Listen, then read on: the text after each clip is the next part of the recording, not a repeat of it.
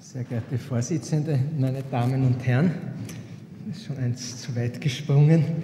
Ich bin Internist und Angiologe und ja, passt. Lassen Sie es so, wie es ist, es passt schon, vielen Dank. Also wir sehen eigentlich das Problem eigentlich durchaus auch aus dem Sichtwinkel von Professor Klode. Meine Aufgabe heute ist es eben, den speziellen Aspekt der vaskulären Diagnostik zu klären. Und wir beginnen natürlich bei einer klinischen Untersuchung, und wenn es darum geht, wenn wir einen Patienten mit einem diabetischen Fuß haben, dann richten wir uns bei der klinischen Differentialdiagnose an einfachen klinischen Parametern. Hat der Patient eine Claudicatio? Hat er überhaupt Schmerzen? Die Neuropathie ist meist schmerzlos. Auch relativ einfach klinisch fassbar ist die Sensomotorik. Beim vaskulären Patienten ist sie normal, beim Neuropathiker minimiert, die Fußpulse aufmerksam zu tasten. Bei niedrigem Blutdruck tastet man oft den eigenen Fingerpuls. Also ich werde Ihnen gleich zeigen, dass diese Parameter alle nicht ganz verlässlich sind. Fehlend ist natürlich sicherlich ein Hinweis auf eine vaskuläre Genese.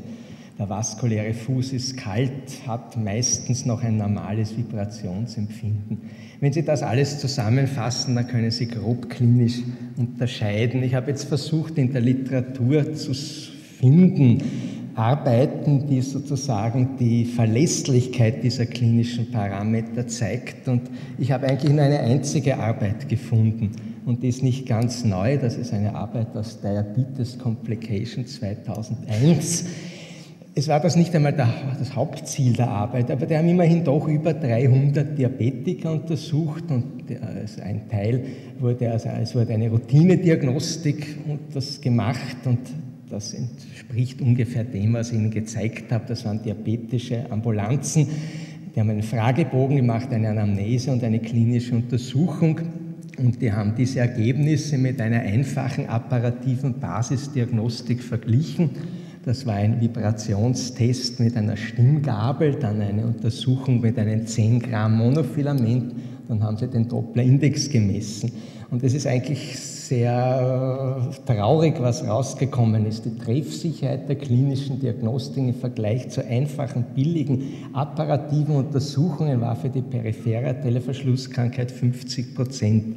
fünfzig Prozent heißt eigentlich, dass Sie würfeln können und genauso sicher sind wie mit dieser Tabelle, die ich Ihnen am Anfang gezeigt habe. Ein bisschen besser war es für die Polyneuropathie, da ist man doch auf knapp über siebzig Prozent gekommen. Das heißt, eine strukturierte vaskuläre Diagnostik ist notwendig.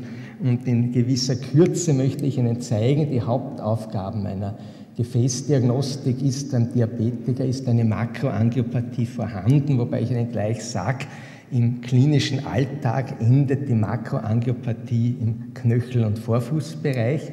Und die wichtigste Frage ist dann, ist eine Ischämie vorhanden oder hat der Patient keine Ischämie? Dann möchte ich ganz kurz referieren, was bringt die Evaluierung der Mikrozirkulationsstörung. Ich hätte hier durchaus, wie Sie dann sehen werden, ein Fragezeichen anbringen können. Und dann soll natürlich die vaskuläre Diagnostik dazu führen, dass wir wissen, wie behandeln wir den Patienten, vor allem im Hinblick auf revaskularisierende Techniken, egal ob endoluminal oder chirurgisch.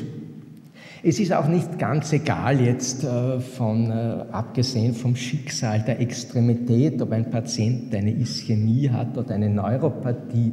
Das ist eine Arbeit aus Diabetes Care, und Sie sehen, dass wenn man im Langzeitverlauf die Überlebensraten von Patienten anschaut, dann sind die mit der ischämischen Komponente deutlich schlechter dran, als mit der, wenn er nur einen rein neuropathischen Fuß hat. Die Patienten sterben. Sie sterben natürlich nicht an der Amputation oder an der Komplikation des diabetischen Fußes, an der Sepsis. Das ist relativ selten. Die periphere Manifestation ist auch beim Diabetiker im Vergleich zum generellen kardiovaskulären Risiko, unter Anführungszeichen gesagt, relativ gutartig. Die sterben alle kardiovaskulär in erster Linie am Myokardinfarkt. So, wir gehen weiter, und wenn wir jetzt schon von der Diagnostik der diabetischen Angiopathie reden, dann muss diese Diagnostik ganz spezifische Eigenheiten der diabetischen Atherosklerose das Wort Atherosklerose ist, glaube ich, der richtige Ausdruck, berücksichtigen, weil die Atherosklerose tritt etwa zehn Jahre früher auf. Und Atherosklerose ist deshalb wichtig, weil die P A V K beim Diabetes ist keine diabetische Spätkomplikation, sondern ist sozusagen die normale Atherosklerose, die einfach zehn Jahre früher auftritt. Ein Diabetiker, das ist in vielen Studien untersucht worden, hat ein Gefäßsystem, das ist zehn Jahre älter als ein Vergleichskollektiv. Das Problem ist aber, dass wir zwar die A V K relativ früher haben, sie bleibt aber lange asymptomatisch, zum Beispiel, weil wir eine konkomitierende Neuropathie haben, weil Diabetiker aufgrund ihrer allgemeinen Lebensumstände sich weniger bewegen, also diese typische Schaufensterkrankheit klinisch im Alltag nicht so sehr erleben wie ein Nicht-Diabetiker. Wenn wir allerdings dann das Auftreten der diabetischen Angiopathie haben, dann tritt sie oft mit dramatischen Symptomen auf, meistens mit Stadium einer Ischämie oder im Stadium des Gewebsverlustes. Also wenn man die Fontaine-Stadien nimmt, ist das ein Stadium drei und vier nach Fontaine. Und das führt natürlich ganz klar hierher. Wir haben in der diabetischen Angiopathie wesentlich höhere Amputationsraten. Die diabetische Angiopathie ist charakterisiert durch eine unterschiedliche periphere Lokalisation, wobei man nicht vergessen darf, dass auch große Arterien unterschiedlich betroffen sind. Professor Klode hat schon auch die Potenzstörung angesprochen, die Arteria iliaca interna ist beim Diabetiker häufiger betroffen, die Arteria profunda femoris ist häufiger betroffen und die Arteria poplitea. Aber sonst ist natürlich das Periphere. Wir haben die Mönckebergsche Mediasklerose, die uns im Basisscreening, vor allem beim Messen des Dopplerindex, oft Probleme macht. Und therapeutisch und prognostisch ist eben diese Kombination mit Mikroangiopathie und Neuropathie eben die klinische Herausforderung, vor der wir im Alltag immer wieder stehen. Ich schlage vor, dass man eine Gefäßdiagnostik in einen gewissen Algorithmus macht, wobei immer wieder die Frage kommt, wann screene ich einen Diabetiker? Wenn man eine W H O-Definition über Screening nimmt, dann müsste man, wenn man streng ist, sagen, ein Screening ist nur dann erlaubt, wenn das Screening-Ergebnis eine unmittelbare therapeutische Konsequenz hat. Gerade bei der Gefäßdiagnostik tut man sich schwer.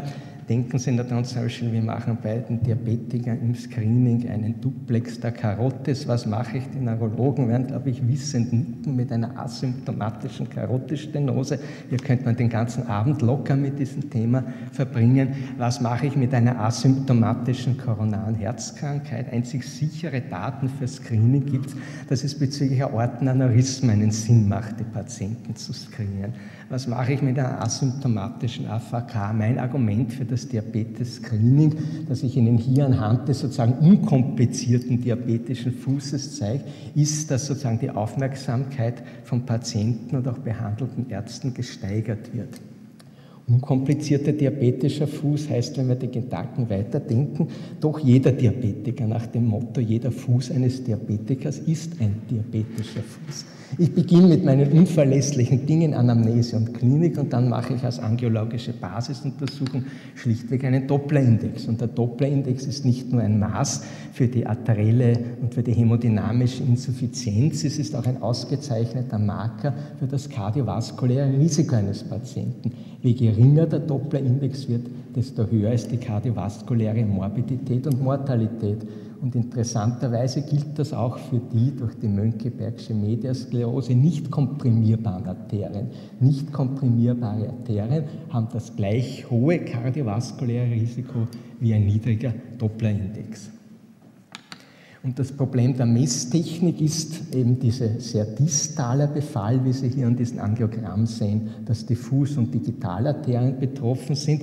Daher ist es in vielen Fällen nützlich, statt den also Knöchelarmindex einen Zehn-Finger-Index zu messen. Der Zehn-Finger-Index gibt doch einen Informationsgewinn beim Befall eben der kleinen Arterien im Vorfuß und im Bereich der Digitalarterien. Und dieser Index hat auch den Vorteil, dass er robuster ist bezüglich der Mediasklerose, weil in den Digitalarterien haben wir selten eine Mediasklerose. Das heißt, diese Arterien kann ich eher komprimieren und diese sozusagen Wichtigkeit dieser Information ist hier an diesem klinischen Beispiel präsentiert. Sie müssen nur ins Kalkül ziehen, dass ein Finger-Zehn-Index einen niedrigeren Normalwert hat. Der Cut-Off zwischen normal und pathologisch ist null Komma sieben im Gegensatz zum Dopplerindex. Da ist er null Komma neun. Und das ist ein Beispiel für Messung des Zehn-Arterien-Druckes, und Sie haben schon die, die Idee, dass es hier sich eigentlich gar nicht, ich habe auch kein anderes Beispiel jetzt gefunden, es handelt sich ja zweifellos nicht um einen unkomplizierten diabetischen Fuß, aber als Messbeispiel sei es hier denn doch gezeigt. Es ist so, wenn diese Basisdiagnostik eben einen pathologischen Befund ergibt, dann ist der nächste Schritt eine nicht-invasive morphologische Diagnostik, und unsere klinische Erfahrung zeigt, dass die Duplexsonographie nicht nur im Oberschenkelbereich, hier ist eine Stenose der Arteria femoralis superficialis, also sozusagen ein relativ leichter Duplexsonographie zugänglicher Gefäßbezirke zeigt, aber dass auch im Unterschenkelbereich die Methode gut verlässlich ist. In der Literatur sind Sensitivität und Spezifität für die Unterschenkelgefäße zwischen achtzig bis fünfundachtzig Prozent, das reicht durchaus aus, um eine Therapie zu planen. Eine an unserer Abteilung hoffentlich bald publizierte Arbeit, eine Diplomstudie, haben wir retrospektiv analysiert und sind draufgekommen, dass in über achtzig Prozent der Fälle, das waren fünfhundert Patienten retrospektiv, die Duplexsonographie ausgereicht hat, um die Therapie zu planen, und in diesem Kollektiv waren fünfzig Prozent Diabetiker, und eine Subgruppenanalyse hat gezeigt, dass ob einer Diabetiker oder Nicht-Diabetiker ist, keinen Unterschied in dieser Analyse gemacht hat bezüglich der Verlässlichkeit der Duplexsonographie bei der Planung eines Eingriffes. Diese Ansicht wird gestützt durch eine relativ rezente Arbeit, das ist eine Meta-Analyse im British Medical Journal zweitausendsieben, M R-Angiografie, C T-Angiografie, Duplexsonographie, Sensitivität, Spezifität, und schauen Sie nur hin, Sie brauchen das natürlich nicht lesen, aber es ist eine Blickdiagnose. Sagt immer mein Freund und Statistiker, Professor Klode, Statistiken braucht man nur dann, wenn man etwas nicht am ersten Blick sieht. Hier sehen Sie am ersten Blick, da ist einfach kein Unterschied. Aber es gibt zweifelsfrei natürlich unklare duplexsonografische Befunde, und die bekommen dann ein Schnittbildverfahren, was natürlich das Problem der Kontrastmittelgabe dem Diabetiker mit der diabetischen Nephropathie mit sich bringt. Schlussendlich ist das Ziel, wie interveniere ich, kann ich intervenieren. Einen ähnlichen Algorithmus habe ich Ihnen jetzt gezeigt, sozusagen für den komplizierten äh, diabetischen Fuß. Das ist ein Diabetiker eben zum Beispiel mit einem Ulkus. Hier Ischämie oder andere Ursache des Ulkus. Und hier muss ich absolut Werte nehmen. Ein Zehendruck unter dreißig, ein Knöcheldruck unter fünfzig, hier eine mikrozirkulatorische Messung, ein Sauerstoffdruck kleiner dreißig, das ist eine Ischämie. Und ich glaube, wir sind uns einig, wenn wir dieses klinische Beispiel sehen, dass das ein ischämischer Fuß ist. Auf der anderen Seite ein Zehendruck über fünfzig, ein Knöcheldruck über siebzig, nochmal Absolutwerte, hier dürfen Sie keine Indizes verwenden. Ein Sauerstoffdruck über fünfzig, das ist ein neuropathisches Ulkus, wie hier wir wohl auch alle einer Meinung sein werden. Das Problem ist diese Zwischengruppe, Zehendruck dreißig bis fünfzig, Knöcheldruck fünfzig bis siebzig, Sauerstoff dreißig bis fünfzig, das wird als neuroischämisch besprochen, oder chronisch-kritische Ischämie mit Neuropathie. Und da haben wir eben oft Probleme. Da haben wir einen Patienten, das ist nicht ischämisch, das ist entzündet, das ist eine Druckstelle. Und dann hat er halt sein Screening oder seinen Algorithmus bekommen, und da findet man eben diese femorale superficiale Stenose. Das Problem ist, wir haben keine Messmethode, inkludiert mikrozirkulatorische Messmethode, die uns sagt, ob die P T A dieser meistens asymptomatisch und wie erwähnt zufällig entdeckten Stenose, unter Anführungszeichen zufällig entdeckten Stenose, hier die Heilung verbessert. Da muss man halt immer patientenspezifisch und auch interdisziplinär entscheiden. Kurz äh, zu den Mikrozirkulationsmessungen. Was steht auf der Habenseite? Die Kapillarmikroskopie und die Sauerstoffdruckmessung, bei der Sauerstoffdruckmessung habe ich es Ihnen ja eben gezeigt, können eine Ischämie erkennen. Die Kapillarmikroskopie anhand der Stadien nach Fagrel, je geringer die Kapillardichte, desto höhergradig die Ischämie. Und die Sauerstoffdruckmessung wird auch, nicht in der Routine muss ich sagen, zur Amputationshöhenbestimmung verwendet. Also hier doch eine mikrozirkulatorische Messung zur Therapieentscheidung. Es ist aber so, dass in Studien, wenn man das anschaut, die Kapillarmikroskopie und die Sauerstoffdruckmessung nur in wenigen Parametern signifikant zwischen Neuropathie und Ischämie unterscheiden können.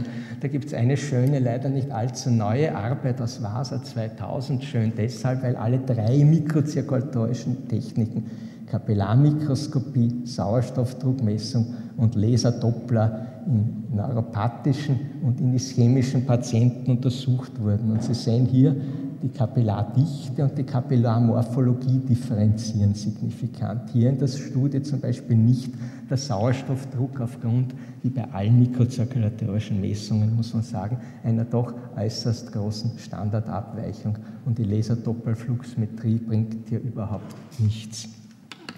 Was steht auf der Habenseite für die Mikrozirkulationsmessung? Es gibt einige Arbeiten, dieses Bild mit den leider von der Amputation bedrohten Patienten habe ich Ihnen gezeigt. Sie haben eine gewisse prognostische Aussagekraft bezüglich Heilungschancen von Läsionen. Aber, und das passt ganz gut, was der Professor Klode gesagt hat, und das ist einfach ein Nachteil, es gibt keine Korrelation dieser mikrozirkulatorischen Messparameter zur Diabetesdauer oder Stoffwechselparametern, was doch an der Verlässlichkeit all dieser Dinge doch ein bisschen zumindest zweifeln lässt. Gut, ich habe eine Konklusion. Die Konklusion ist so, dass wir zwar alle mit der Klinik beginnen, aber die klinische Differentialdiagnostik nicht treffsicher ist und ohne strukturierte vaskuläre Diagnostik wird vor allem die vaskuläre Komponente ganz grob unterschätzt. Was soll uns die vaskuläre Diagnostik bringen? Die wichtigste Diagnose: liegt eine Ischämie vor, ja oder nein? Die Evaluierung der Mikrozirkulation im klinischen Alltag ist fragwürdig. Ich kenne wenige Zentren, ich weiß nicht, wie es im Kaiser-Franz-Josef-Spital ist, die diese Techniken außerhalb von wissenschaftlichen Studien anwenden. Wenn man jetzt ganz ehrlich ist, wir haben einen Laserdoppler, wir haben eine Sauerstoffdruckmessung und wir haben natürlich eine Kapillarmikroskopie, aber im klinischen Alltag der P A V K-Diagnostik werden die eigentlich nicht verwendet. Bezüglich der therapeutischen Konsequenz: ein diabetischer Fuß ohne Ischämie wird behandelt wie ein Nicht-Diabetiker. Also wenn wir jetzt auf die Revaskularisierung gehen, Lifestyle Limited, wie das so schön heißt, bei Ischämie-Rekonstruktion waren immer möglich und der Fortschritt der Technik, sowohl der endoluminalen Techniken als auch der Gefäßchirurgie, hat gezeigt, dass nur ein sehr, Gott sei Dank, ein sehr kleiner Teil von Patienten nicht rekonstruierbar ist. Uh, Ulkus und konkomittierende P A V K, ein Beispiel habe ich Ihnen zeigen können. Das ist eine patientenspezifische und immer interdisziplinäre Entscheidung. Da kommt unsere Neurologin, da kommen die Gefäßchirurgen, da kommen die Radiologen. Da sitzen wir beisammen, auch mit den Diabetologen, und versuchen hier das Beste für den Patienten herauszufinden. Vielen Dank.